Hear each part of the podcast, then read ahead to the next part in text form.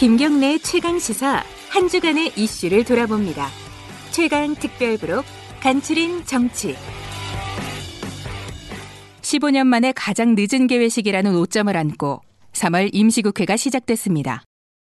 이번 임시국회 일정과 주요 현안 짚어봅니다. 3월 5일 더불어민주당 홍영표 원내대표와의 인터뷰입니다. 안녕하세요. 네, 안녕하세요. 홍영표입니다. 네, 어제 원내대표 회동 있으셨죠?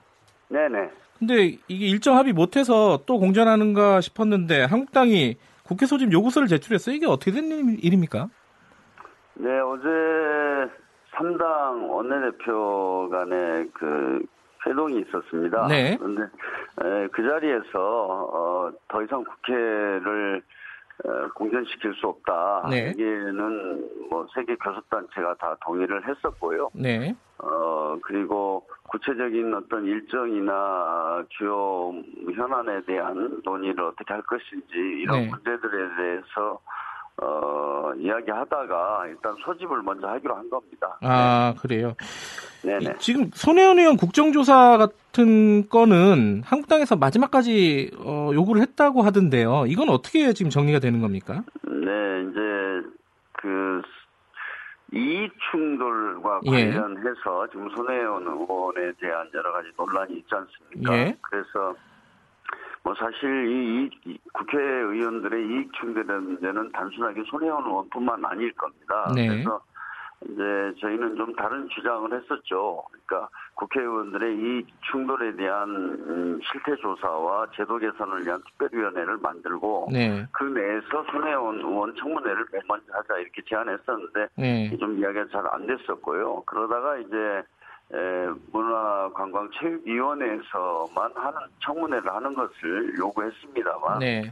어, 지금 그렇게 되면 이 문제를 너무 정쟁으로만 몰아가고 네. 있다는 그런 문제점 하나고요.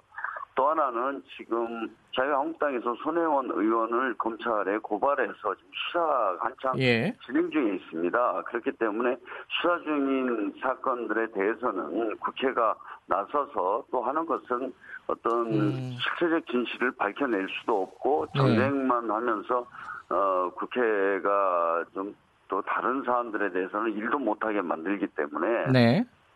그 문제는 저희가 수용하기 어려웠습니다. 네. 그, 아, 그러면 그 바른미래당이 이제 국정조사 말고 청문회를 하자 대신에 네. 요것도 수용하기 힘들다 이런 말씀이신가요? 그러니까 청문회는 뭐 각 상임위에서 여러 네. 가지 사안이 있으면 국회에서 어, 이런 문제가 발생했을 때 할 수 있는 네. 어, 그런 제도입니다. 예. 그렇기 때문에 각 상임위에서 어, 이제 손혜원 의원뿐만 아니라 여러 의원들에 대해서도 여야 할 것 없이 문제가 제기됐기 때문에 네. 필요하다면 그 청문회 제도를 활용해서 하면 됩니다. 아, 그거는 뭐 협의해서 진행할 수 있다 이런 네, 입장이시네요. 네, 네. 예, 예, 예. 그렇습니다. 네. 알겠습니다. 이 지금 오랜만에 국회가 열리는 거예요. 어, 그렇죠. 이- 사실은 뭐 1월 국회는 원래가 없고요. 네, 예. 이제 2월 국회를 해야 되는 건데 못했죠. 예. 그뭐 잘못이 누가 있든 간에 그 여당 네, 대표로서 네. 굉장히 부담스러우셨을 거예요. 아, 예, 예. 뭐 그죠? 사실은 국가적으로 굉장히 중요한 시기에 예. 또 여러 가지 민생 문제도 있는데 국회가 열리지 못하고 일하지 않아서 뭐 국민 여러분들께는 정말 고개를 들 수가 없습니다. 그래서 예. 뭐 여당 원내대표로서 그 부분에 대해서는 제가 뭐 우선 국민들께 네. 사과의 말씀을 드리고 싶습니다. 그- 어, 소고하다는 말씀을 드리고 예. 싶고요. 예. 아무튼 어, 저희가 3월 국회지만 더 뭐 열심히 일을 해서 어, 2월 달에 못했던 여러 가지 입법이라든가 민생 현안들을 잘 처리하도록 하겠습니다. 근데 그 민생 현안 말씀하셨으니까요. 예를 들어 뭐그 네. 병원에서 폭력을 방지하는 뭐 임세원법이라든가 네네. 그 체육계 성폭력 근절을 위한 법 이런 것들 네. 네. 관심이 가는 법들이 많아요. 국민들이 이것들 처리는 어떻게 좀 원활하게 될 것 같습니까? 뭐 사실 저는 네. 지금 국회 상황이 그런 어떤 민생이라든지 뭐 경제 현안 또 국가 미래 뭐 남북 문제 이런 것들을 중심으로 생산적으로 좀 네. 전개되지 못하고 계속해서 어떤 정쟁을 중심으로 어 국회가 운영되고 있어서 굉장히 안, 안타깝습니다. 네. 이번에는 좀 그런 일이 없어야 되고 어, 말씀하신 어떤 임세원법 방법이라든지 예, 뭐, 예, 뭐, 지금 또 하나는, 어, 초등학교 1, 2학년 방과 후 영어학습에 대해서 예. 이걸 국회가 안 열려서 그걸 처리하지 못했습니다. 네. 그러다 보니까 이미 시- 신학기가 시작이 돼버렸는데요. 예. 어, 정말 이런 일들은 없어야 될 것 같습니다. 예. 네. 그 패스트트랙 얘기 좀 잠깐 할게요. 그 한유총 네네. 어제 이제 뭐 개학 연기는 처리를 했는데 네. 한유총 그 뭐 유치원 3법이 패스트트랙으로 지정이 됐잖아요. 네네.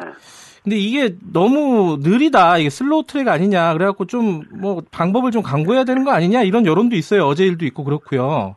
이거 네, 어떤 좀 방법이 있습니까? 패, 패스트 트랙은 사실 우리말로 이렇게 바꿔놓으면 신속처리 법안 아닙니까? 예. 그런데 이게 신속처리 법안이 아니라 실제로는 어, 뭐, 긴급한 게 처리해야 할 법안이 있어도 여야 간에 합의하지 못하면 330일 예. 이후에나 처리하도록 돼 있지 않습니까? 예. 이거는 아마 국회 선진화법을, 어, 개선해서 저 20대 국회에 못한다면 21대 국회에서라도 적용할 수 있도록 반드시 국회 선진화법이 바뀌어야 된다고 생각을 합니다. 네. 어, 그리고 뭐 국회 선진화법이 순기능도 많이 있지만 실제로 하다 보니까 이런 문제들이 발생했기 때문에 이거는 반드시 좀 해야 된다는 뭐 여야의 상당한 공감대가 있다 이런 말씀을 드립니다. 네. 이거 자유한국당 쪽에서는요. 그 네. 뭐 유치원 3법 패스트 트랙도 마찬가지고 정부 입장도 너무 네. 한유총을 압박하는 거 아니냐. 일방적으로 대화도 제대로 네. 하지 않고 음. 이런 입장이던데 여기에 대해서는 어떻게 생각하시나요? 그 저는 좀 이렇게 말씀드리고 싶습니다. 예. 이게 한유총에 저는 저- 속해 있는 전체 유치원들이 문제가 된다고 생각하지 않습니다. 네. 어제도 어, 아마 한유총 산하 어, 유치원 쪽에서 그 계약 연기에 참여한 유치원이 이렇게 많지는 않았거든요. 굉장히 네. 적습니다. 그런데 저는 거기에 아주 잘못된 생각을 갖는 그러니까 유치원이 이 어떤 교육이 아니고 어 교육하는 그런 시설이나 기관이 아니고 네. 돈벌이 하는 데다 이렇게 생각하는 아주 정말 극히 일부의 그런 네. 어, 한유총 지도부가 저는 문제라고 생각합니다. 네. 정말 나머지 대다수의 그 한유총의 회원사들도 어, 그 원장님들이나 설립자들이 정말 그 유아, 유아교육, 어린이 교육에 대해서 정말, 어, 철학과 사명감을 가지고 저는 하고 있다고 생각을 하거든요. 네. 그런데, 어, 아주 그 기업형의 그런 일부 그 유- 유치원의 설립자나 한유총 지도부가 네. 사실은 완전히 가짜 뉴스를 만들어서 예를 들면 정부가 사유 재산을 몰수하려고 한다. 네. 이런 황당무계한 주장들을 전파하면서 사태를 이렇게까지 끌어왔다고 생각을 하거든요. 네. 그래서 저는 이 두 부분은 완전히 좀 분리해서 저희들이 봐야 된다고 보고요. 네. 또 한유총 말고 뭐 저 한사련이라든지 예, 예. 다른 또 단체들이요? 다른 단체들하고는 지금 교육부가 많은 논의를 해서 네. 그분들이 이야기하고 있는 어떤 그 시설에 대한 적립금 문제라든지 차량 적립금 문제라든지 이런 것들도 다 어, 지금 충분히 이야기하고 있고요. 네. 또 에듀파인도 이게 정부가 무슨 그 유총 운영에 개입하려는 게 아니라 네. 정부가 우리 세금으로 지원하고 이런 것에 대해서는 투명하게 해야 되고 특히 또 학부모들이 내는 수업료 같은 경우에도 네. 정말 아이들 교육 목적에 맞게 제대로 어, 쓰도록 하는 그런 장치를 만든 것 아닙니까? 그래서 네. 뭐 대다수는 지금 에듀파인을 받아들이겠다 이렇게 하고 있습니다. 네. 그런데 어, 아마 그 좀 불투명하게 그리고 또 어, 이렇게 이걸 사적인 것으로 유치원을 생각하는 이런 일부 극히 일부의 사람들이 저는 문제라고 생각합니다.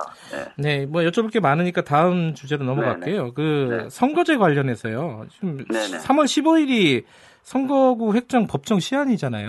네네네. 그때까지 자유한국당 포함해서 합의가 될 것 같습니까? 어떻습니까? 전망이? 어, 지금 선거구 획정 법정 시한인데, 네. 에, 뭐, 이번에도 지금 이제 코앞에 다가왔지 않습니까? 이제 네. 내일 모레면은 3월 15일인데요. 네. 이거는 거의 이제 불가능하다고 저는 봅니다. 불가능하다. 예. 그리고 뭐 참 부끄럽지만 과거에도 어, 단한 번도 이렇게 법정 시한을 지켜서 네. 어, 선거구 획정을 한 적은 없습니다. 네. 뭐 아주 가까운 뭐 20대 선거를 앞두고 네. 어, 또 어, 한 두세 달 전에 그러니까 어, 2월 달에 이렇게 된 경우가 예. 있었거든요. 그게 이제 2000 언제입니까? 16년이니까 예. 16년 2월에 해서 4월에 선거를 했던 예. 이런 게 있는데요. 아무튼 어, 최대한 이 법정 시한은 지켜야 되는데 뭐 현실적으로 예. 좀 어렵게 됐습니다. 그 네. 패스트 트랙으로 지정을 한다. 그 선거법 관련이요. 네. 이게 진행이 되고 있습니까? 어떻게 여야 사당이 공조를 했- 네. 한다는 얘기는 있었는데. 우선은 이제 패스트 트랙에 대해서는 사실 어, 저희 여당으로서도 참 곤혹스러운 것이 예. 이, 이 선거법이라는 것은 선거에 참여하는 모든 사람들이 함께 에, 동의할 수 있는 예. 선거의 룰을 만들어야 되는 거 아닙니까? 네. 어, 그런데 이제 예를 들어서 뭐 한 한 개 당, 두 개 당을 제외하고 한다는 것은 실현 가능성도 낮고 또 그렇게 하는 것이 정말 맞느냐 하는 이런 근본적인 문제가 있을 수 있습니다. 네. 그러나 지금 선거법의 상황은 지금 자유한국당은 사실상 일체의 그 선거법 협상에 나서지 않고 있습니다. 네. 어, 뭐, 그, 지금 아시겠지만 작년 정기 국회 때부터 논의를 했는데, 네. 아직까지 어떤 선거법에 대해서 분명한 입장을 내놓지 않는 거의 유일한 당이 자유한국당입니다. 이러다 보니까 지금 시간은 자꾸 가고, 네. 어, 그러면 사실상 이번에 선거법 개정이 거의 에, 물 건너가게 되거든요. 네. 그래서 21대 국회의원 선거도 현행법으로밖에 할 수 없는 상황이 오기 때문에 네. 적어도 어, 이 협상을의 국면을 더 끌어가려면 네. 선거법과 개혁 입법들을 묶어서 네. 이 패스트트랙에 올려놔야 그래야 뭐 협상이라도 좀 되고 어, 음. 그 선거법 개정의 가능성이 있지 않느냐 이런 좀 궁여지처액으로 나온 것이 패스트 트랙입니다. 근데 저는 지금이라도 예. 자유한국당이 선거법에 대해서 적극적으로 좀 안을 만들고 참여를 한다면 예. 뭐 그거 안 안 할 수 있죠. 네. 근데 뭐 선거법을 패스트 트랙에 올리면은 어, 네. 자유한국당은 의원 총사퇴하겠다 이렇게 지금 강경하게 나오고 있잖아요. 이거 어떻게 협상을 해야 될 것 같습니까 이게? 그 다시 저는 뭐 자유한국당에도 좀 이야기를 하겠습니다만 이것이 네. 꼭 패스트 트랙으로 음, 뭐 이렇게 자유한국당을 제외하고 통과시키겠다 이런 뜻이 아니고 사실은 지금 이거라도 해놓지 않으면 사실 선거법을 어떻게 계속 논의할 근거마저 없어지는 거거든요. 네. 아까 말씀드린 대로 3월 15일은 선거구 어, 법정 획정의 법정 시한 아닙니까? 네. 이런 것도 다 넘기면서 그러니까 이거 넘어가면 아마 선거법은 개정할 수 없다 이런 생각을 가질 수 있는지는 모르겠습니다만은 네. 아무튼 이 이렇게라도 해서 선거법을 좀 개정하는 네. 그런 것을 좀 살려가도록 하겠습니다. 만약에 이제 패스트 트랙이 그 선거법 패스트 트랙이 이 현실화가 된다면요. 네. 같은 어떤 다른 법안들 같이 올릴 수 있지 않습니까? 어떤 것들을 고려하고 계세요, 지금? 지금 다 국민들께서 아시지만 네. 우리가 촛불 혁명을 통해서 공정한 사회 또 어, 이런 것들을 많이 주장했지 않습니까? 네. 그래서 특히 이제 우리 사법개혁을 많이 해왔는데 네. 그 중에서도 사실 제도화를 꼭 해야 되는 것들이 이제 공수처법 같은 게 예. 있습니다. 예.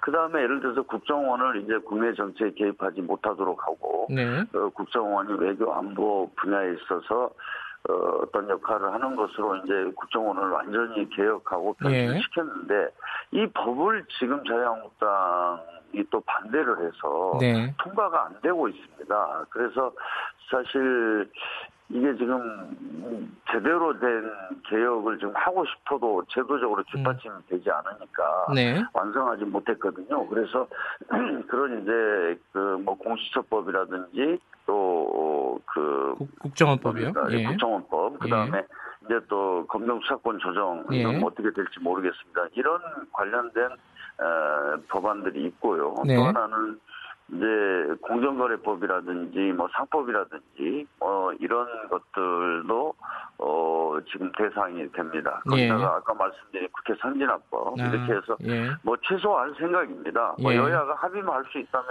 굳이 이렇게 올릴 필요는 없지 않습니까? 그런데 아, 예. 아, 의원 한 명이 반대해서 안 되거나 또 한 개 당이 반대해서 어, 다수의 의견이 이렇게 에, 관, 그 관철될 수 없는 이런 상황을 저희가 어, 좀 감안해서 어, 이제 불가피하게 패스트트랙에 올리는 것이거든요. 예. 네. 어, 차선 차선이지만 만약에 패스트트랙이 네. 된다면은 공수처법, 국정원법, 뭐 공정거래법 등등 어, 국회 네. 선진화법도 같이 올릴 수 있는 걸 고려하고 있다 이런 말씀이시고요. 마지막에 하나 하나만 더 여쭤보면요. 네. 지금 탄력 근로제 같은 거 그리고 최저임금 개편 이런 부분들 네. 지금 이게 지금 국회에서 논의 중이지 않습니까? 근데 민노총 민주노총이 내일 파업을 예고하고 있어요. 네. 이 노정 갈등 우려가 되는 상황인데 이거 어떻게 대처를 하시겠습니까? 그 아무튼 뭐 저 우리 사회적 대화 기구인 경제사회노사정위원회에서 탄력 근로제는 한 민주노총만 참여하지 않고 나머지 뭐 한국노총을 비롯한 어, 경제 단체 우리 경제 사회 주연 주체들이 다 참여해서 합의를 예. 했습니다.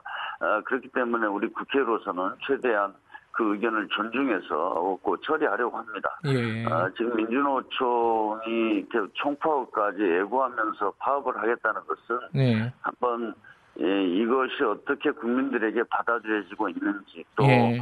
어, 이게 우리 한국의 어떤 경제나 또 노동 일자리 문제 이런 것들에 어떻게 에, 영향을 미칠 것인지를 네. 민주노총이 스스로 잘 생각해 봐야 된다고 생각합니다. 아니 그 저기 원내대표께서는 노동계 출신이시잖아요. 네네네. 민주노총과 이렇게 아, 안타깝습니다. 이게 대화가 잘 안 되는 뭐, 이유를 뭐라고 보세요?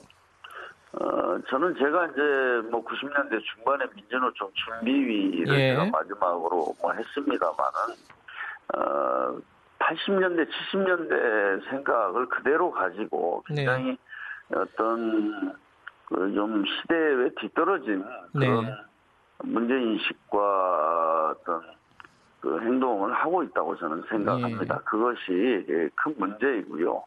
어, 민주노총 내부에도 좀 합리적으로 네. 또 민주노총이 새롭게 예, 새로운 방향에서 어, 국민과 함께하는 노동으로 나가야 된다는 이런 네. 생각을 하는 분들도 마- 많이 예. 있는데 예, 좀 그런 것들이 제대로 반영이 안 되는 현실이 안타깝습니다. 알겠습니다. 오늘 여기까지 듣겠습니다. 고맙습니다.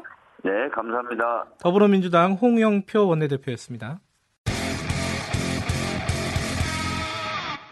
국회가 가까스로 정상화 입구에 섰지만 쟁점 현안을 둘러싼 여야 장외 신경전은 여전합니다. 바른미래당 김관영 원내대표와 함께 3월 임시국회 전망해봤습니다. 3월 6일 인터뷰입니다. 안녕하세요. 네, 안녕하세요. 김관영입니다. 네.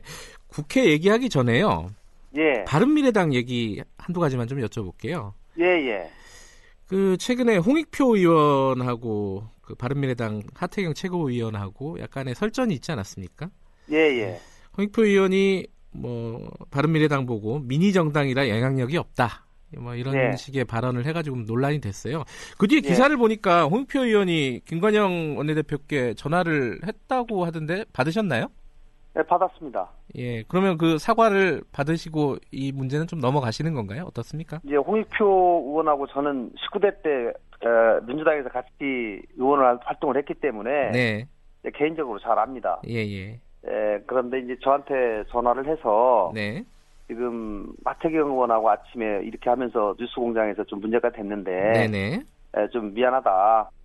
그런데 이- 좀 이게 전체 앞으로 더 확대되지 않도록 좀 했으면 좋겠다. 네, 이 문제가 계속 확대되는 것 같은데 네, 좀 에, 당 원내대표로서 좀 역할을 좀 해주시면 고맙겠다 이 얘기를 해요. 예, 그래서 제가 그러려면 우리 당이 홍 수석 대변인의 발언으로 있어 상당히 격앙돼 있는 것이 사실이기 때문에 네, 이 사과를 하려면 좀 쿨하게 해라 음, 이제 이렇게 얘기를 했습니다. 그랬더니 본인이 뭐 오후에 기자들한테 문자를 돌려서 이렇게 하겠다고 이렇게 하- 그렇게 말씀을 하시더라고요. 그래서 예, 뭐 그것보다는 좀 더 쿨하게 사과를 하는 게 나는 좋겠다. 네, 그리고 사과하는 것을 보고 나서 판단하겠다 이렇게 얘기를 했습니다. 예, 그런데 그 뒤에 뭐 문자 메시지를 보낸 걸 보니까 네, 이거 뭐 사과라고 하기에는 음, 대단히 미흡하고 네, 마치 변명하고 뭐 어쩔 수 없이 하는 행동인 것처럼 보여져서 오히려 더 우리 당의 많은 의원들을 더 자극하는 그런 결과만 됐습니다. 그래요. 그럼 뭐 이게 예. 사태가 뭐 해결된 게 아니네요. 미- 바른미래당 입장에서는.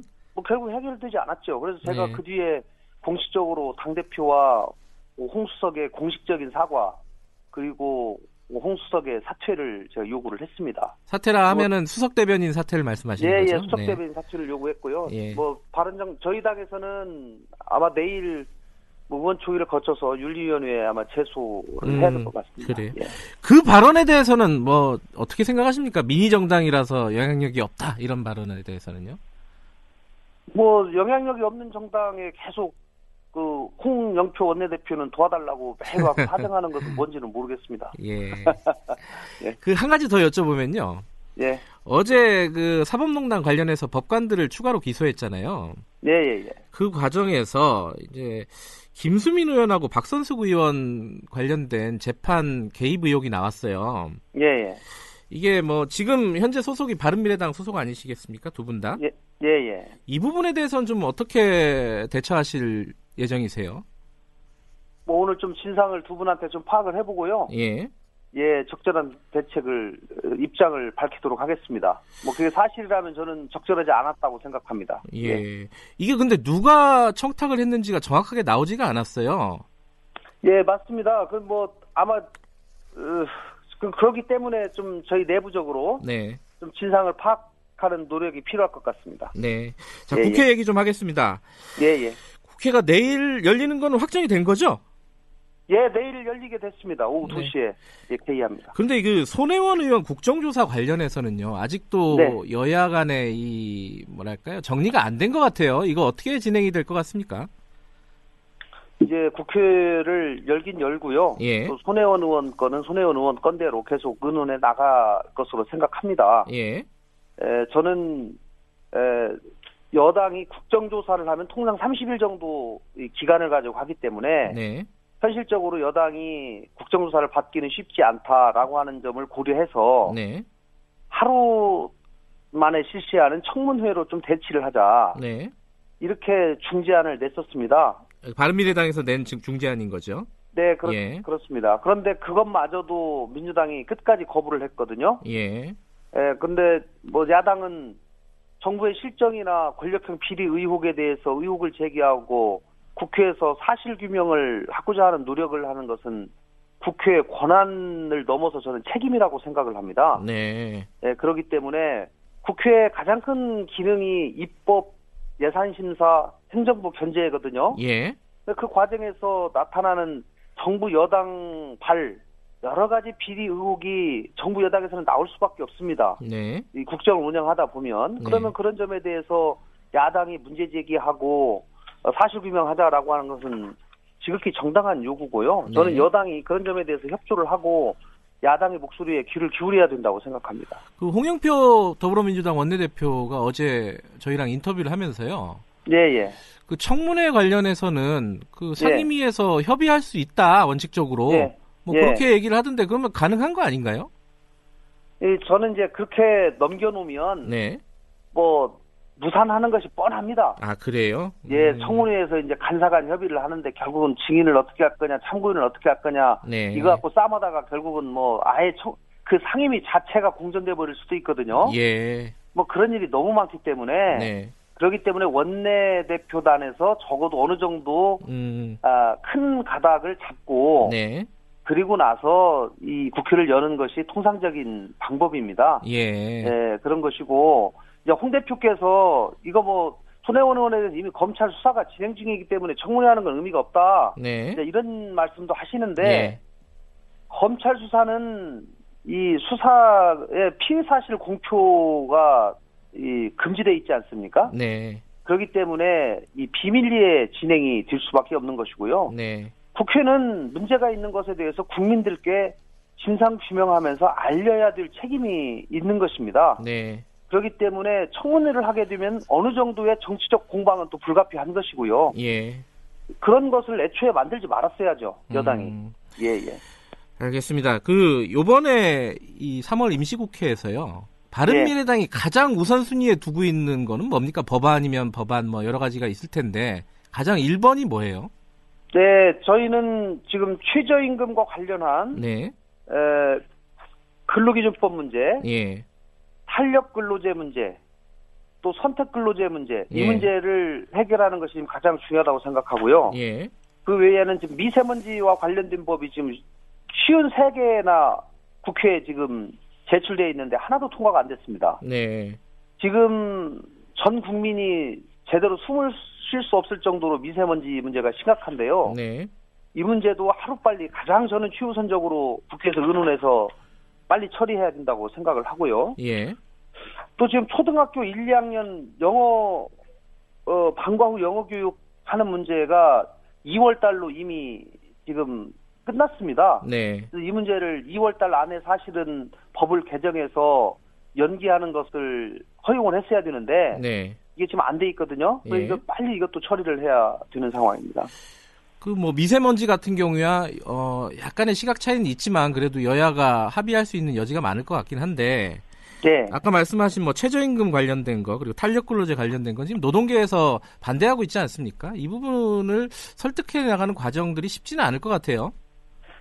노동계하고 국회 입장은 조금 다른 것 같습니다. 네, 예, 그래서 노동계에서 일부 반대하는 건 사실인데요. 네, 국회 내에서는 상당한 공감대가 형성이 돼 있습니다. 음, 예, 그렇기 때문에 그 부분은 이 최저임금을 얼마를 올릴 거냐라고 하는 것은 그 다음 문제고요. 예, 최저임금을 결정하는 방식에 관한 이 법제도를 바꾸는 것이기 때문에 네, 그 부분은 국회에서 어느 정도 다이 공감대가 형성이 돼 있기 때문에 크게 어렵지 않다고 생각합니다. 예, 예, 다만 이제 바른미래당은 적어도 내년도 최저임금을 올해 6월 말까지 정해야 되는데 네, 그 부분에 대해서는 내년도 최저임금은 그동안 2년 동안 29%가 인상됐기 때문에 네, 우리 경제에 미치는 영향 등을 종합적으로 고려해서 동결해야 된다. 음, 이렇게 저희는 주장을 하고 있는 것이죠. 알겠습니다. 뭐 최저임금제 탄력근로제는 쟁점이 많기 때문에 다음에 어, 다시 좀 자세하게 얘기하도록 하고요. 예, 선거제 얘기를 좀 해야 될 것 같습니다. 지금 3월 15일이 이제 법정 시한이지 않습니까? 예, 예. 이거 어떻게 되는 거예요? 아, 그렇지 않아도 이게 1월 말까지 합의 처리하도록 작년 12월 15일에 5당 원내대표가 합의해가지고 국민들께 발표하고 약속했습니다. 네, 그런데 1월 달까지 전혀 합의가 되지 않고 또 네. 2월 달도 한 달을 전혀 에, 회의체가 운영이 되지 않고 있습니다. 네, 에, 여기에 가장 지금 큰 문제는 사실 자유한국당이죠. 자유한국당에 저, 에, 저희가 계속 협상에 들어와라, 빨리 협상해야 된다, 이렇게 얘기를 했음에도 불구하고 지금 계속 전혀 네. 성의를 보이지 않고 있어서 자유한국당이 마치 패스트트랙으로 이거를 가라라고 지금 몰고 가고 있는 음. 상황인 것 같, 같습니다. 그 지금 자유한국당이 끝까지 어, 시한까지 안을 내놓지 않으면은 네. 어, 더불어민주당하고 같이 더, 어, 바른미래당도 패스트트랙으로 가는 거죠 지금 상황은. 저희 그걸 저 심각하게 고민하고 있습니다. 아직 최종적으로 결정을 아. 하지 않았습니다만은 예 저희 당내에서 그런 의견들이 있기 때문에 네. 저희들도 어, 그, 좀 심각하게 지금 고민하고 있는 상황. 근데 지금 자유한국당은 의원직 총사퇴까지 얘기했잖아요. 그 패스트트랙을 하게 되면은 예 예. 이거 어떻게 이게 우려가 되지 않으십니까 혹시? 그래서 저는 네. 이 선거법이라고 하는 것은 여야 합의 처리하는 것이 예. 그동안의 관례고 원칙이기 때문에 어떻게든지 이것을 여야 합의로 처리할 수 있도록 그동안 충분한 시간을 줬었고 네. 또 3월 달 들어서 그동안 자유한국당이 2월 27일에 전당대회가 있기 때문에 네. 전당대회까지만 좀 봐줘라. 네. 에, 그리고 나서 새로운 당대표가 선출되면 또 협상을 적극적으로 임하겠다. 이렇게 네. 나경원 대표가 말씀도 하셨어요. 예. 그래서 전당대회 마치자마자 제가 계속 얘기를 하면서 빨리 협상을 하자. 에, 네. 더 이상 기다릴 수가 없다. 네. 그리고 3월 우리는 3월 10일까지 기다려서 안 되면 패스트트랙 가는 거 고려할 수밖에 없다. 네. 이렇게 지금 계속 얘기를 하고 있는 상황입니다. 예. 그럼 뭐 안을 내놓지 않으면은 패스트트랙으로 가게 되면은 자유한국당의 책임이다 이런 말씀이신 거죠? 예, 저는 예. 자유한국당이 패스트트랙으로 가지 않도록 좀 네. 적극적으로 협상에 임해서 여야 합의 처리가 될 수 있도록 좀 최선의 노력을 네. 다 하는 것이 필요하다고 생각합니다. 알겠습니다. 이 관련해서는 자유한국당 입장을 조만간 좀 들어봐야 될 것 같고요. 예. 저그 홍영표 원내대표가 패스트트랙으로 선거제 선거법이 올라가면은 네, 공수처법, 국정원법, 공정거래법, 국회 선진화법 이런 것들을 같이 올리겠다 이런 걸 예. 고려하고 있다고 얘기를 했거든요. 어제 인터뷰에서요. 예, 이거는 예. 어떻게 동의하시는 겁니까? 아니면은 뭐 좀 의견 조율이 필요한 부분입니까? 의견 조율이 필요합니다. 예. 이 부분은 왜냐하면 몇 개의 법을 만약에 같이 패스트트랙으로 할 것인지도 네. 의논을 해봐야 되고요. 예. 또 만약에 하게 될 경우 그 법안의 내용을 어떻게 할 것인지도 어, 또 협의를 해봐야 되고요. 예. 에, 그렇기 때문에 이 부분은 에, 국회 내에서 충실한 논의를 해야 되고요. 예. 저는 기본적으로 패스트트랙이라고 하는 것은 국회에서 최선의 방법은 아닙니다. 네. 네. 가장 마지막에 써야 될 방법이기 때문에 네. 가능하면 여야 협상을 통해서 합의를 하는 노력을 끝까지 해야 된다고 생각합니다.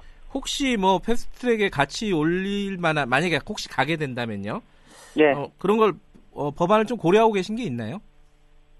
뭐 지금 최우선적으로 검경 수사권 조정안이라든가 예. 공수처 법안이라든가 예. 이런 것들은 국가 개혁을 위해서 예. 저희 당에서도 필요하다고 생각하기 때문에 예. 그런 점에 대해서는 에, 저희도 좀 더 전향적으로 생각할 수 있다고 생각합니다. 알겠습니다. 오늘 여기까지 듣겠습니다. 고맙습니다. 네, 감사합니다. 바른미래당 김관영 원내대표였습니다.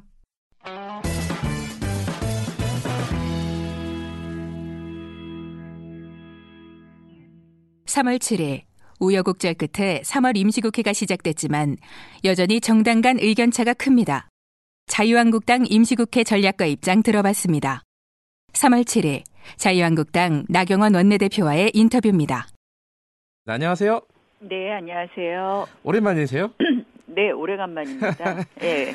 물어 여쭤볼 게 좀 많아가지고 바로 본론으로 들어가겠습니다. 그 네. 어제 이명박 전 대통령 사면 관련된 거는 자유한국당은 뭐 당연히 반기는 분위기겠죠? 뭐, 그 법원이 보석 허가 요건에 맞춰서 한 것으로 알고 있습니다. 그래서 네. 저희는 법원의 결정을 존중합니다. 네. 예. 네. 이게 더 나가서요. 음, 이걸 좀 여쭤보고 싶은데 그 박근혜 전 대통령 사면 얘기도 이제 계속 나오고 있지 않습니까? 거기에 대해서는 어떻게 생각하십니까? 이제 어, 저는 뭐 형이 예. 박근혜 대통령의 형이 지나치게 높다라는 부분에 대해서는 네. 아마 국민들께서 많이 공감하실 것 같습니다. 네. 그리고 이러한 사면 문제는 결국은 어, 어, 정치적인 네. 어떤 어, 때가 되면 어, 이러한 부분에 대해서는 이제 논의를 해야 될 때가 되지 않았나 이런 음. 생각을 하고요. 네. 그뭐 그렇게 생각하고 있습니다. 예, 사면을 논의해야 된다.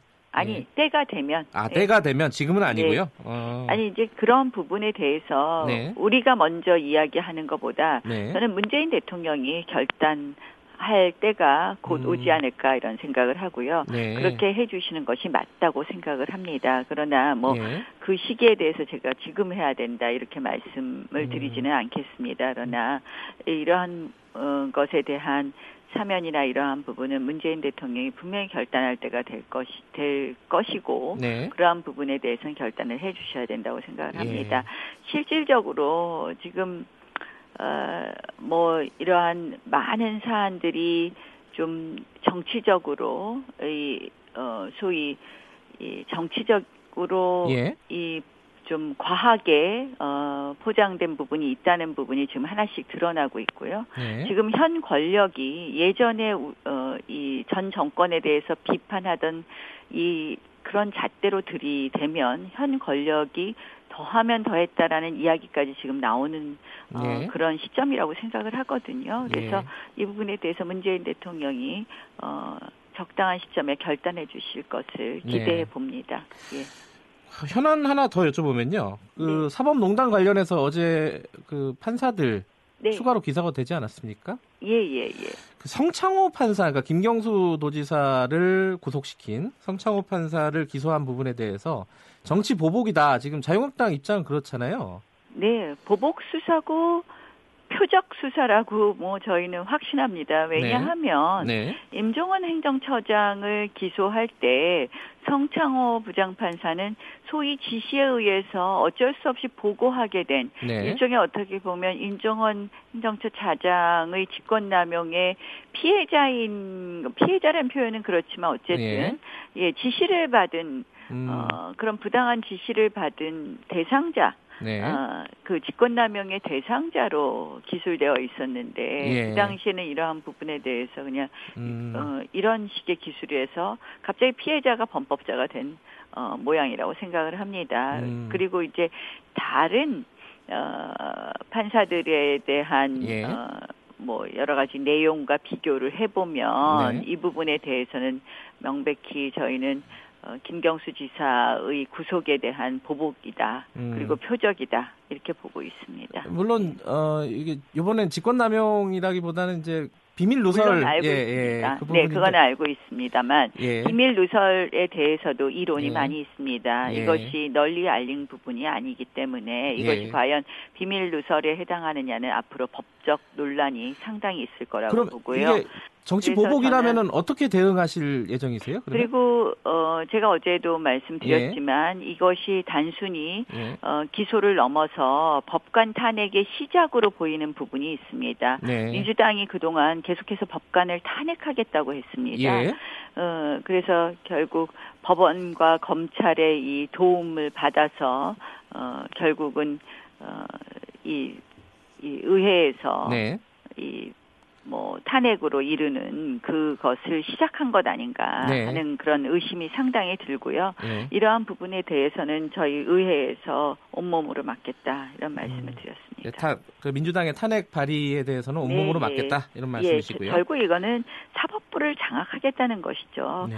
지금 저는 굉장히 우려하는 것이 이 대한민국이 삼권 분립 국가고 민주주의가 그동안 차곡차곡 성숙되어 왔는데요. 네. 최근에 대한민국 민주주의가 너무 많이 후퇴하고 있다 이런 느낌을 받습니다. 네. 한마디로 이러한 어뭐 이 사법농단 뭐 이러한 이유로 인해서 사법부를 장악하려는 시도 네. 한마는 삼권 분립의 마지막 보루인데요. 이 네. 사법부를 장악하는 부분도 있고요. 최근에 보면 그런 것도 많지 않습니까? 우리 야당이 추천해서 국회가 추천하는 그런 몫의 위원들에 대해서 청와대가 계속해서 거부하고 있어요. 터무니없는 이유를 들이, 들이대면서 5.18 위원회 말씀하시는 거죠? 그뿐만 또, 아니라 최근에 어, 원안위원이요? 원안 위원도 예. 있습니다. 예. 그래서 25만 원 잔문료 받았다고 예. 뭐 원자력 이용 뭐 어, 단체와의 뭐 이런 관련성 예. 이런 이야기를 했는데요. 이건 진짜 터무니없는 잣대거든요. 음. 그래서 어, 결국은 이러한 입법부를 모욕하는 것 이러한 것도 결국 민주주의의 후퇴고요. 예. 최근에 보면 포브스지에서 아 최근에 어, 미국의 보도에 의하면 우리나라 언론 자유가 후퇴되었다. 네. 그리고 학문의 자유도 후퇴되었다는 것이 지적되었습니다. 음, 제가 지난번에 미국 방미했을 때도 예. 미국의 유명한 어, 학자가 그런 말씀을 하시더라고요. 그러더니 그것이 어, 얼마 후에는 미국 언론에서 공식적으로 한국의 언론 표현의 자유가 후퇴되고 있다 하면서 예. 이러한 보도가 나오는데요. 매우 정말 걱정되는 상황이라고 생각합니다. 예. 언론 자유 지수는 뭐 여러 군데서 나오는데 좀 올라갔다는 얘기도 있고 어, 지금 말씀하신 대로 뭐 표현의 자유. 예. 표현의 자유 부분을 제가 말씀드렸는데요. 알겠습니다. 예, HTTPS라든지 예. 지금 1년에 뭐 아, 아, 이돌 예. 규제라든지 이런 거 해서 표현의 자유, 언론의 자유, 학문의 자유 이러한 부분에 대한 지적이 어, 미국의 조야에도 있었고 그것이 공식적으로 예, 기사화된 예. 것을 보고 저도 참이 왜 우리나라 사실 브랜드 가치가 떨어지는 것이죠. 어, 그 그래서 말 나온 뭐 김에 이건 여쭤보고 넘어가야 될 것 같은데. 생각합니다. 예, 예. 그 원안위원 관련해서는 이제 청와대도 이게 좀 법적으로 좀 그 규정이 좀 어, 이상하다 이렇게 얘기를 했어요. 아 그게 아니라 법적 규정은 전혀 문제가 없는데요. 예. 이 작년에 우리가 추천한 재작년에 추천한 그 원안 위원을 예. 어, 한마디로 표적 감사에서 쫓아내면서 감사원에서 18개 기준을 말했습니다. 음. 네. 그 18개 기준이 정말 좀 너무 어, 어떻게 보면 참 납득하기 어려운 기준이고요. 네. 결국은 그러한 기준에 따르면 원안위원은 시민단체 출신의 원전을 반대하는 사람들만 음. 들어가게 된 것이 원안위원이 된 꼴이 되었습니다. 결국 어, 저희가 이번에 추천한 원안위원은 매우 전문성이 예. 있는 원안위원님들인데요. 어, 이러한 부분이 결국 어, 정부가 하고 싶은 대로 예. 마음대로 어, 무엇이든지 하겠다라는 그런 의지를 표현한 것이죠. 그5.18 진상규명위원회 같은 경우는 추가로 추천 안 하시나요? 어떻게 되나요, 이거는? 어, 저희는 네. 자격 요건이 충분하다고 생각을 아, 하고요. 기존에 두 그렇게 명이요? 예, 예. 네, 판단하기 때문에요. 예. 어, 재추천할 의사가 없고 이 부분에 대해서 청와대가 다시 판단해 주기를 기대하고 알겠습니다. 있습니다. 국회 얘기로 네. 좀 넘어가겠습니다. 네. 지금 국회 열리고 미세먼지 아까 처음에 제가 말씀드렸는데 미세먼지 네, 관련된 예, 예. 법안 통과하기로 했다 그래서 되게 보기가 좋았습니다, 사실. 어제 제가 긴급 제안했습니다. 아, 이게 뭐, 나경원 대표께서 제안하신 거군요. 네, 그랬습니다. 왜냐하면 어, 사실 뭐 문재인 정부 2년 있으면서 예. 공약상 30% 절감 저 뭐 감축하겠다 하고 네. 사실은 실현하지 못하셨거든요. 그렇지 않습니까? 이렇게 나빠졌으니 국민들 분노가 예. 어, 정말 어, 끓을 텐데요. 아, 국회라도 할 수 있는 건 좀 빨리 하자 네. 이런 취지에서 긴급 제안을 했고요. 저희가 13일 본회의에 예. 처리할 수 있도록 지금 노력하기로 했습니다. 오늘 이제 정책위 의장 어, 예. 또 회동을 통해서 이 부분 정리를 마저 하기로 했습니다. 그건 잘 돼가고 있는데 지금 어, 네. 갈등 빚고, 빚고 있는 몇 가지가 있습니다. 손혜원 의원 청문회 이건 어떻게 돼가고 있는 겁니까? 저희가 사실은 네. 굉장히 많은 의혹이 줄줄이 나왔었죠. 네. 어, 초곡력형 비리와 블랙리스트, 뭐 환경부 블랙리스트 지금 수사도 한참인 것이 저희가 이제 먼저 제기한 것인데요. 네. 어, 블랙리스트 그리고 민간인 사찰 예. 그리고 어, 나라 부채, 나라 살림 조작 시도 등 여러 가지 권력 농단 사안이 있었죠. 그리고 또 어, 조혜주 선관위원 어, 네, 예. 어, 뭐 선거 특보인 조혜주 선관위원을 일종의 이저 심판 선수를 심판으로 임명한 선관위원 문제까지 예. 여러 가지를 제기했는데요. 민주당 입장에서는 이제 홍영표 원내대표가 작년에 뭐 김경수 특검법 받아줘서 이 김경수 지사가 구속됐다 이런 음. 비판을 좀 받는 것 같아요 당내에서 그래서 굉장히 어렵다 특검은 도저히 안 하겠다고 그러시더라고요 그래서 음. 저희가 아 그러면 좀 최소한의 책임을 할 수 있는 국정조사라도 좀 받아달라 했는데 그거마저도 음. 어, 어려워하시고 결국은 뭐 민주당에서는 이제 뭐 이러한 권력농단 사건에 대해서 조금이라도 진실이 밝혀지면 본인들한테 이것이 엄청난 어 이 비판이 올 것이다라는 생각을 하고 어 정말 철벽 방어를 한다고 생각을 합니다. 근데 이게 그래서 지금 민주당이 반대하면은 상임위에서 네. 청문회도 쉽지 않은 거 아니에요? 어떻게 됩니까 이게? 그렇습니다. 그래서 저는 아 민주당이 이거는 최소한의 국민에 대한 예의는 갖춰야 되는 거 아닌가, 예. 최소한의 도리는 해야 되는 것 아닌가 이런 생각을 하고요. 예. 청문회를 어, 하자고 했더니 이 문체위 청문회 손혜원이란 말을 들어가는 것은 물론이고 문체위 청문회도 안 된다. 이러면서 음. 그냥 아, 뭐 현안 있는 상임위에서 하자 이렇게 이제 물타기를 하시던데요. 예. 어, 뭐 좀 청문회는 아주 뭐 그거는 꼭 여야 원내대표가 합의 안 해도 해야 되는 겁니다. 언제든지 네. 또할 수 있는 겁니다. 그래서 저희는 뭐 어, 앞으로 상임위를 중심으로 해서 이러한 부분에 대해서 최대한 이 네. 권력농단 사건의 진실을 밝히도록 노력하겠습니다. 두 가지가 남은 지금 시간이 얼마 없어서 간단간단하게 좀 여쭤볼게요. 그 네, 선거구 획정 관련해 갖고요. 네, 선거제도 개혁. 네. 지금 심상정 정개특위 위원장이 한국당에 10일까지 달라고 했어요. 개혁안을. 요 그거 어떻게 지금 준비하고 계시나요? 어떻습니까? 그 저희 당의 입장은 네. 의석수를 늘리는데 반대합니다. 네. 지금 마치 연동형 비례대표제가 정의인 것처럼 되어 네. 있는데요. 실질적으로 연동형 비례대표제는 내각제, 의원 내각제 국가를 채택하는 독일과 뉴질랜드 전 세계에서 두 개 나라만 채택하고 있는 제도입니다. 네. 이것은 어, 의석수를 무한정 늘릴 수 있고요.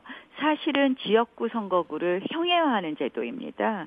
그래서 독일 같은 경우에도 뭐 의석수가 지금 어, 한 해에도 뭐 100명 정도씩 예. 늘어나고 그랬거든요. 그래서 저희는 지금 이, 이 지금 연동형 비례대표제를 조금이라도 도입하게 되면 정말 400석도 금방 갈 수 있다고 보는 거거든요. 그래서 그, 매우 예, 부정적이고요. 논점이 거의 많은 부분이긴 한데요. 네, 그래서 예. 연동형 비례대표제를 하려면 대통령 권력 분점을 하지 않고는 네. 이 연동형 비례대표제만 덜렁 우리가 받아버리면요. 네. 한마디로 여당의 이중대, 삼중대 정당을 네. 만드는 어, 그러한 어, 근데, 예. 연동형 비례대표제입니다. 문제가요. 그래서 지금 네. 안 주시면은 그 안을 안 주시면은 여야가 지금 다른 당들이 패스트 트랙으로 지금 선거법을 가겠다는 거잖아요. 이러면 선거법을 패스트 트랙으로 간 예가 없지 않습니까? 예, 예. 잘 아시잖아요. 예, 예, 예. 이거는 어, 민주주의를 크게 후퇴시키는 것입니다. 게임의 루, 룰을 정하는데 이거는 명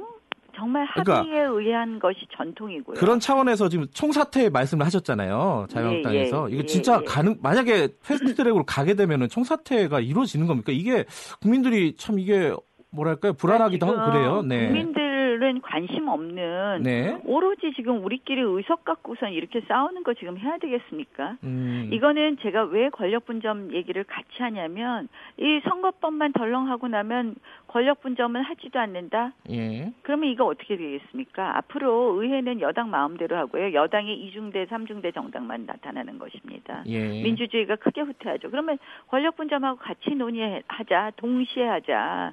안 그럼 먹튀하겠다 이렇게 보는 거거든요. 예. 저희는 기본적으로 의석수 늘리는 거 반대합니다.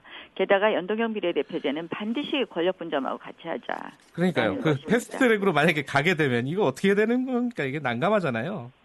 저희는 어, 의원직 총사퇴도 불사하겠다라는 것이 예. 저희의 입장입니다. 그 5.18 이건 간단하게 여쭤볼게요. 그 의원총회에서 결국 표결이 없었습니다. 어, 이종명 뭐 의원에 대해서. 사실은 전당대회 이전에는 하기 어려웠죠. 예. 어, 관련자가 전당대회에 출마했기 때문에 전당대회 예. 이저 부당한 영향을 미칠 수 있고 예. 전당대회 끝나고 나서는 사실 시간적으로 지금 어 물리적으로 좀 하기 어려웠습니다. 아, 그럼 앞으로는 진행이 되는 건가요?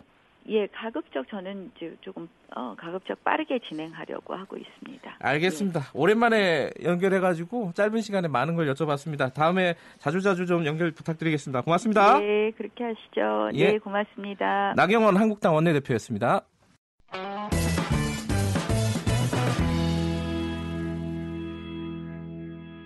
이차 북미 정상회담 이후 한반도 정세, 정치권은 어떻게 보고 있는지 이야기 나눠봤습니다. 더불어민주당 표창원 의원, 자유한국당 김영우 의원입니다.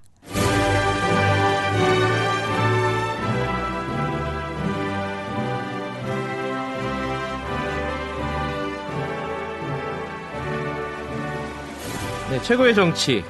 전국의 가장 뜨거운 현안을 여야 의원 두 분과 이야기 나눠보는 시간입니다. 오늘도 어, 자유한국당 김영우 의원, 더불어민주당 표창원 의원 두 분 나와 계십니다. 안녕하세요. 네, 안녕하세요. 국회가 문을 열었잖아요. 네. 표창원 의원님, 그 네. 국회가 문을 열면은 국회의원들의 어떤 스케줄이 좀 달라지나요? 저 원래 좀 바쁘시잖아요. 문 안 열어도. 원래 바쁜데 더 바빠지죠. 우선 국회가 열린다는 거는 그 일정이 잡힌다는 걸 의미하는데 예. 본회의, 각 상임위, 법안 심사 소위 뭐 줄줄이 일정이 확확 잡혀서 넘어오거든요. 예. 그러면 그동안 국회가 안 열릴 때 약속했던 것들, 뭐 지역 일정도 있고 다른 뭐 학회, 세미나, 발표회 혹은 음. 뭐 의정 활동을 위한 연구, 출장 다 재조정을 해야 돼요. 예. 상당히 심각한 그런 그 문제가 좀 생기죠. 김영우 의원님도 스케줄이 많이 바빠지셨겠어요? 바쁘죠. 더군다나 저 같은 경우에는 그 포천하고 가평이잖아요, 경기도. 면적으로만 따지면 서울의 3배 면적 이상이에요. 아, 세 배나 돼요, 예, 서울에? 예. 어. 그러니까 굉장히 넓은 지역이라 이제 그렇지 않아도 바쁜데 그 국회가 열리면은 표 의원님 말씀대로 이제 상임위가 이제 예. 활발하게 돌아가니까요. 그 해당 상임위 하기에 굉장히 바쁘죠. 가평 그쪽이 세 배, 서울의 세 배다. 은근히 또 자랑을 하시는. 넓습니다. 예, 서울하고는 다릅니다. 그 자랑보다는 할 일이 많으시다는 거죠. 예. 지역 행사를 가셔도 뭐 세 배 이상 뛰셔야 되니까. 예. 예. 기름값도 많이 들고요. 어, 다돈 나오잖아요. 그거 세비로. 예, 보조금 좀 나오죠. 자, 오늘은요, 어, 사실 북핵 얘기도 좀 해야 되고, 어, 이게 사법농단 얘기도 좀 해야 되는데, 그에 앞서갔고요. 박근혜 전 대통령 사면 얘기가 계속 나오고 있어요. 그게 이제 이명박 대- 전 대통령이 보석으로 나오게 되니까, 뭐 그 연장선에서 자유한국당 측에서 조금 적극적으로 제기하시더라고요. 그 황교안 대표도 그렇고 나경원 원내대표도 그렇고 이게 어떤 뜻으로 이해하면 돼요? 이게 사면 해달라는 뜻입니까? 아니면 될 거다라는 뭐, 뭐 기대입니까? 뭡니까, 복합적이겠죠. 근데 네. 저는 뭐 이제 국민들께서도 이 사안에 대해서는 생각들이 다르신 분들이 많이 있겠죠. 예. 어, 뭐 완전히 재판이 또 끝난 것이 아니기 때문에. 근데 저는 전 개인적으로는 에, 전직 그 대통령 뭐 어, 이명박 전 대통령은 이제 다행히 보석 구속으로 이제 풀려났고요. 네. 어, 거의 가택 연금이죠. 이렇게 됐는데 그 전직 대통령에 대해서 어, 증거 인멸이나 도주 우려가 없는 경우에는 저는 에, 굳이 그 구속해 가지고 더더군다나 아, 연령대도 네. 뭐 젊은 나이가 아니지 않습니까? 네. 아, 이런 상황에서 어, 구속을 해서 재판을 한다는 것은 저는 뭐 크게 도움이 되지 않는다고 봐요. 뭐 국민의 그 화합을 또 통합을 위해서도 그렇고 대외적으로도 그렇고요.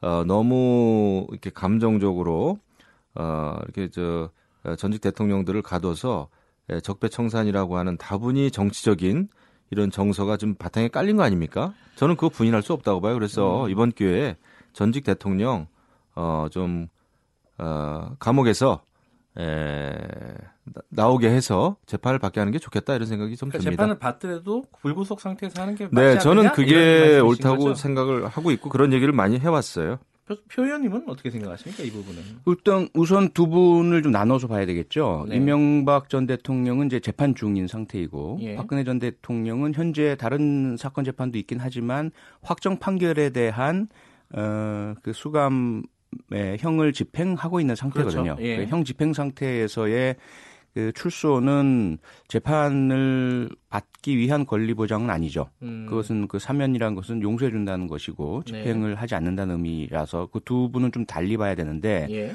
어, 공통점은 법앞의 평등이라는 원칙이죠. 네. 그러니까 일반 국민께서도 같은 형태의 어, 같은 조치를 받으실 수 있느냐의 부분이고 네. 어, 정치적이라 말씀 주셨는데 만약에 박근혜 전 대통령이나 이명박, 이명- 이명박 전 대통령의 혐의가 정치적인 혐의였다면 정쟁에 의한 패배자에게 돌아가는 어떤 네. 그러한 뭐 징벌이라고 한다면 그건 당연히 어. 그 징벌을 뭐 중단하든지 네. 또는 사면하든지 하는 형태가 돼야 되겠죠. 정치가 끝났으니까 이제 선거도 끝나 끝나고 했으니까. 근데 두 분의 혐의는 그렇지 않습니다. 음, 형사적인 혐의이고요. 네. 어, 횡령이라든지 뇌물죄 어, 또는 어, 직권남용이라는 형태로 다른 사람에게 피해를 가한 음. 그러한 형태의 범죄 행위들이거든요. 에, 그리고 국고 손실이라는 부분도 있고요. 네. 그래서 이 부분에 있어서는 사실은 그냥 어, 정치로만 풀어서 어, 이제 과거 전직 대통령이니까 아, 나오시게 하는 게 좋지 않느냐라는 부분만으로는 어, 이루어질 수 없는 어, 법에 대한 그런 형평성과 엄중함, 헌법과 법률을 우리가 지켜내가야 하는 부분은 분명히 고려가 되어야 하고요. 특히 과거 전두환 전 대통령에 예. 대한 사면의 결과가 어땠는지에 대해서 지금까지도 그 피해자인 5.18 희생자 유족분들에 대한 모독적인 글을 쓰시고 책을 쓰시고 또 그분으로 인해서 수없이 많은 다른 어 극우적인 추종자분들이 지속적으로 5.18 어, 희생자들 또 가족분들을 폄훼하고 모욕하는 일들이 지속되고 있거든요. 네.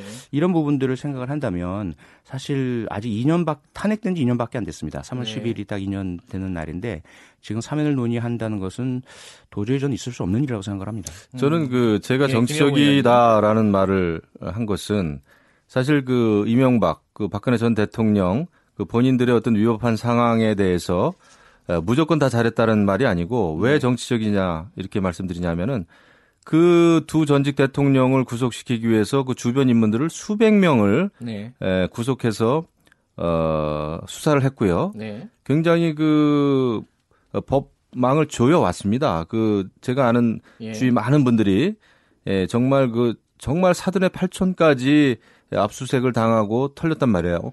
그래서 그런 점에서 이 적폐청산이라고 하는 어떤 정치적인 의도가 있지 않고서는 어떻게 이런 식의 예, 수사가 이루어질까? 네. 저는 많은 것을 봐왔거든요. 네. 그런 면에서 이 사안은 단지 두 전직 대통령을 떼어서 생각할 것이 아니라 여태까지 이루어졌던 그 수사 행태, 과정, 또 재판 과정도 혹독했습니다. 일주일에 세 번 이상씩 에, 재판을 하고 그랬는데 이런 과정 자체는 정말 정치적이다 이런 생각을 하는 겁니다. 그런 면에서 어, 어, 이 구속시킨 것도 상당히 정치적인 그 배경이 깔려 있지 않나 이런 말씀을 드린 거죠. 이 사면 같은 경우는 사면은 좀 다릅니다. 예. 사면은 어, 우리 또 표창원 의원님께서 잘 아시겠지만 네. 그 확정 판결이 일어나기 전에는 예. 사면을 할 수가 없을 겁니다. 예, 예. 그래서 없습니다. 조금 예 그런 면에서는 이제 특사라고 하는 것은 일반 사면하고는 좀 다릅니다. 예, 예.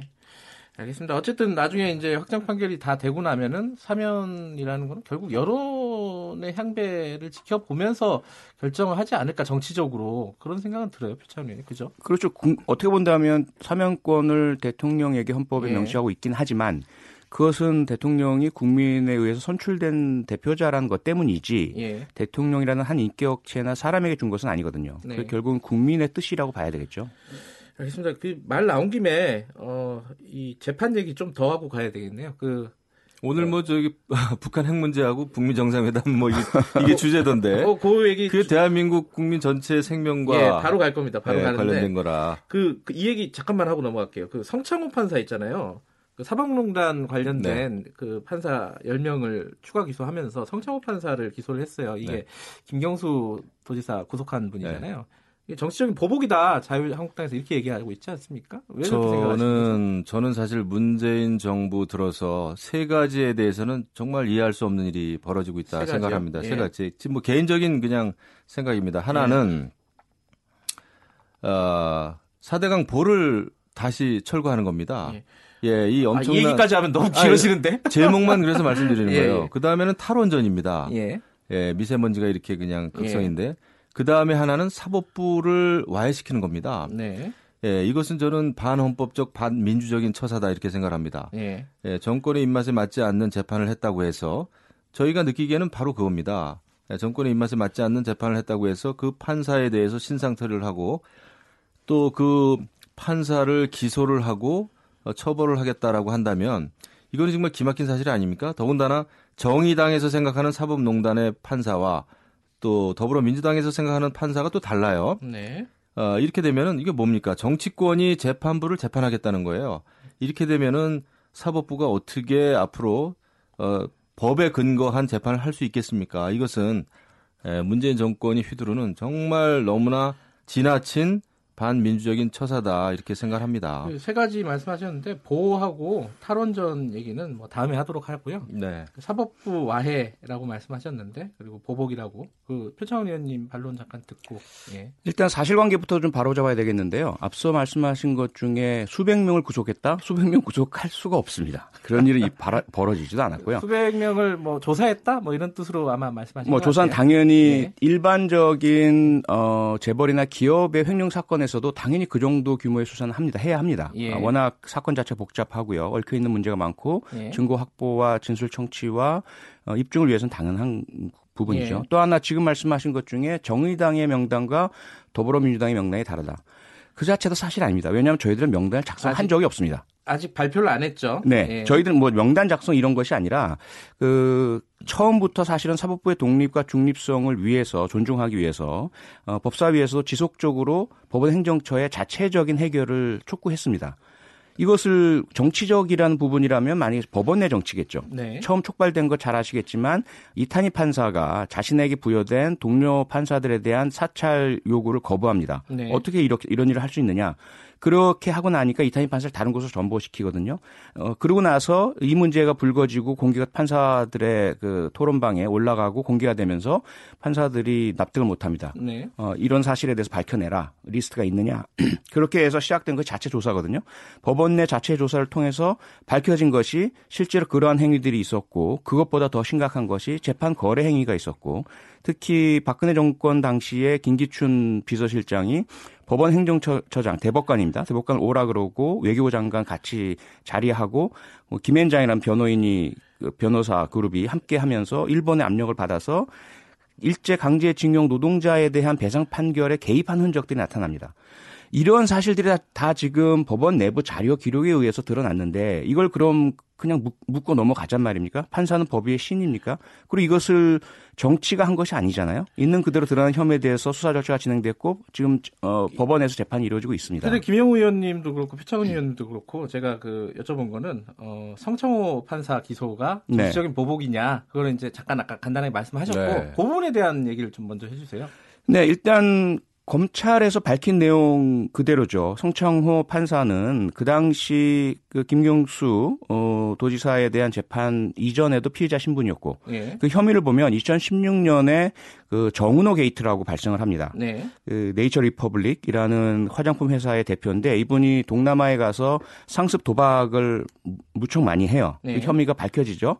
그리고 나서 이 사람이 최유정이라는 전 어, 판사를 변- 변호사를 고용을 하면서 100억 원대의 돈을 주고 로비를 예. 부탁을 합니다. 그 검찰과 법원에 쫙 뿌려진 거죠. 네. 이런 부분들이 이제 드러나기 시작을 하면서 수사가 진행돼요. 그때 성창호 판사가 영장 전담 판사였습니다. 그래서 검찰이 제출한 구속영장, 수- 압수수색 영장에 대한 내용들을 10여 차례에 걸쳐서 계속 어, 수사 기록, 어, 신문 조서 모든 것들을 복사해서 위에 그 자신의 어, 상관 부장 판사에게 줘요. 요구 받고 네. 그렇게 해서 이, 이 기밀이 수사 기밀이 유출이 됩니다. 그것이 어디로 갔는지는 그 다음 수사가 아직 나오지 않았는데요. 네. 일단 법원 내부에서는 관련된 판사들이 얼마나 많은 어, 진술과 증거가 확보가 되어서 처벌 가능성이 있는지를 알게 됩니다. 법원 내에서. 예. 이건 당연히 있어서는 안 될 같은 판사이긴 하지만 이 사건에 있어서만큼은 피의자들이거든요. 그 예. 용의자들이고 참고인들이에요. 이들에게 수사 기밀이 유출된다는 것 이건 상당히 심각한 범죄 행위이고요. 이러한 행위 자체에 대해서 어, 이번 김경수 지사 재판의 판사였던 이유만으로 묻고 넘어갑니까? 말이 안 되는 거죠. 그래서 그 판결은 판결대로 존중해야 하고 이 판사가 행했던 어, 혐의에 대한 수사에 대한 부분들은 또 그대로 존중을 해야 된다고 생각을 합니다. 근데 예, 뭐 시간이. 너무 많이 예. 가고 있는데요. 예. 제가 볼 때는 성창호 판사에 대해서 기소를 하고 또 정치적으로 네. 신상털이를 하고 이런 것은 바로 김경수 지사의 법정 구속 판결 이후입니다.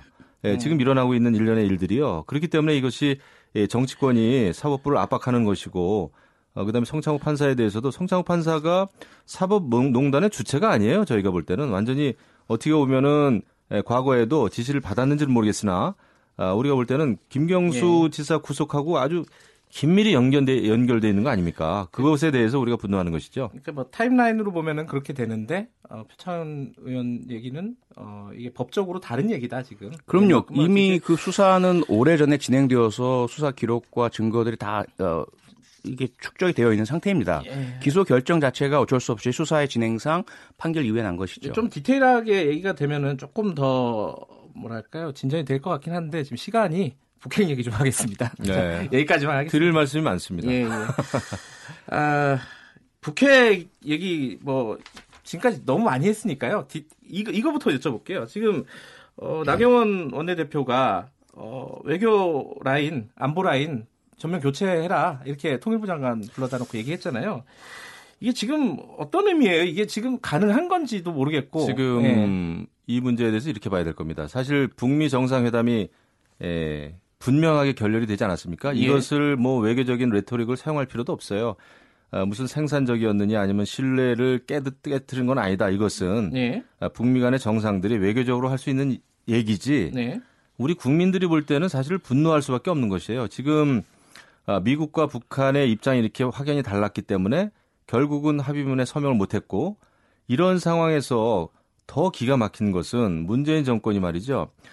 어, 대북 제재 완화를 위해서 또 금강산 관광 재개와 개성공단 재개를 위해서 미국하고 협의하겠다라고 이렇게 나왔어요. 예. 이것은 사실 한미 동맹을 파기하겠다는 선언이에요. 아, 이것에 대해서는 정말 너무나 기가 막힌 것이다. 이런 상황에서도 한미 간에는 어, 어느 때보다도 긴밀하게 공조하고 있다. 이렇게 외교부에서 얘기하고 있더라고요. 네. 그래서 어, 제가 엊그저께 도대체 대한민국 국민을 바보로 하느냐 이렇게 외교부 차관한테도 제가 강하게 얘기를 했는데요. 음, 지금 국제적으로 외교적으로 대한민국 정부는 미아가 될 판입니다.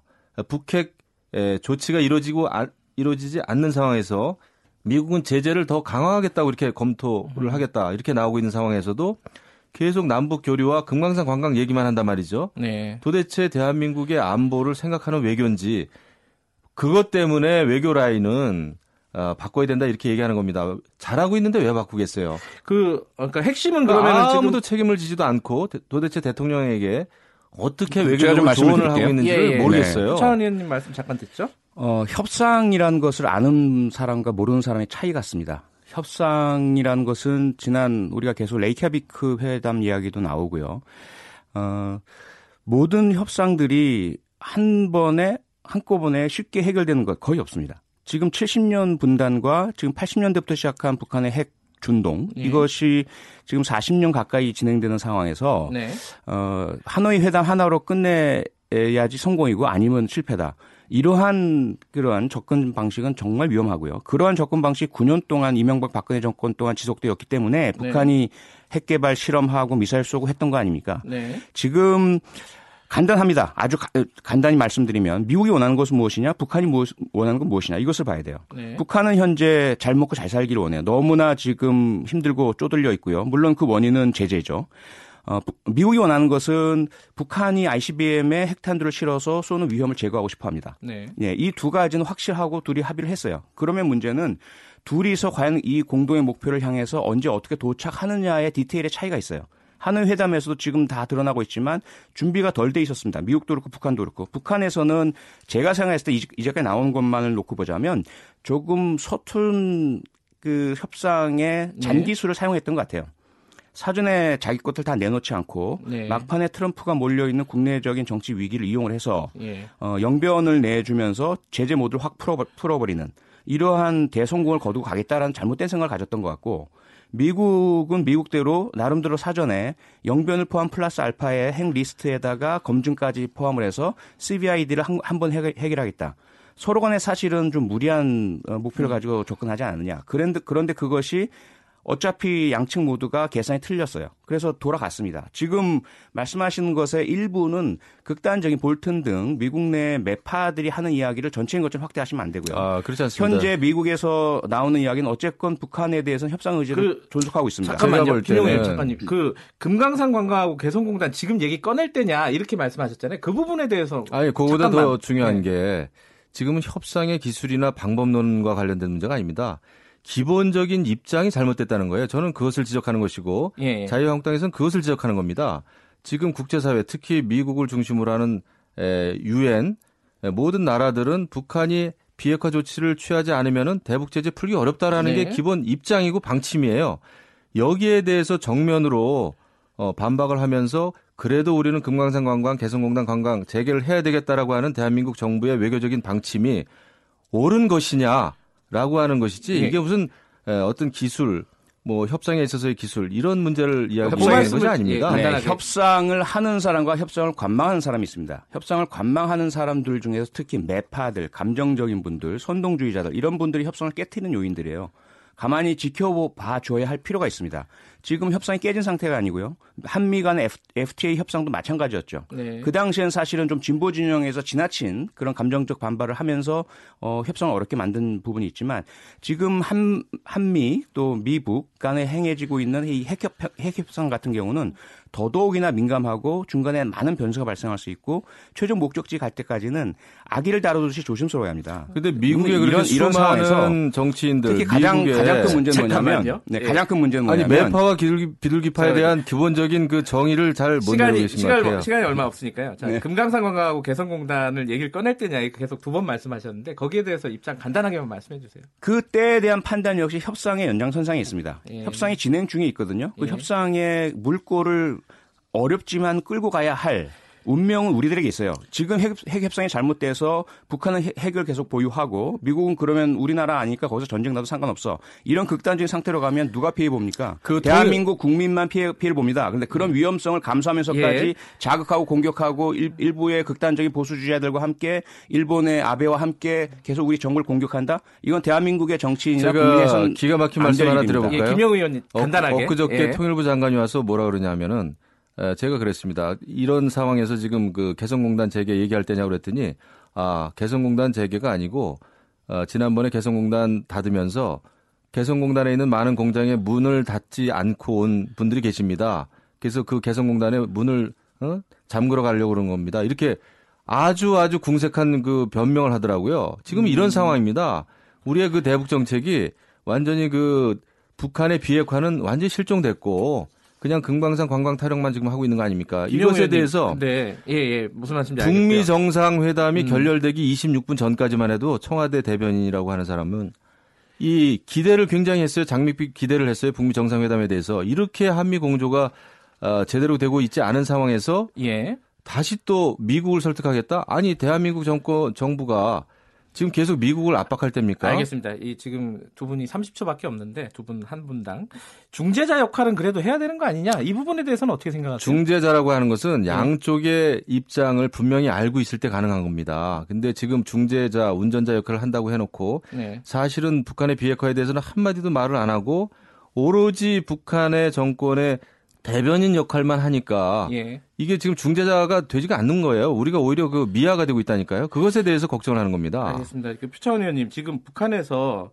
ICBM 생산하는 뭐 동창리. 시- 신음동, 산음동 산음동. 예, 네. 그쪽에서 움직임이 있다는 게 좀 포착이 됐잖아요. 이런 상황에서 우리는 어떻게 해야 되는 겁니까? 지금? 어제 정보위원회에서 국정원에 보고를 받고요. 예. 어, 일상적인 차량 이동이 포착이 된 것은 맞다. 하지만 그 안에 무엇이 있는지는 확인되지 않았다. 네. 확대 해석을 해서 비난하고 문제를 키워가는 것은 옳은 방법이 아닙니다. 음. 어쨌든 말씀드린 것처럼 현재 북핵 협상은 진행 중에 있고요.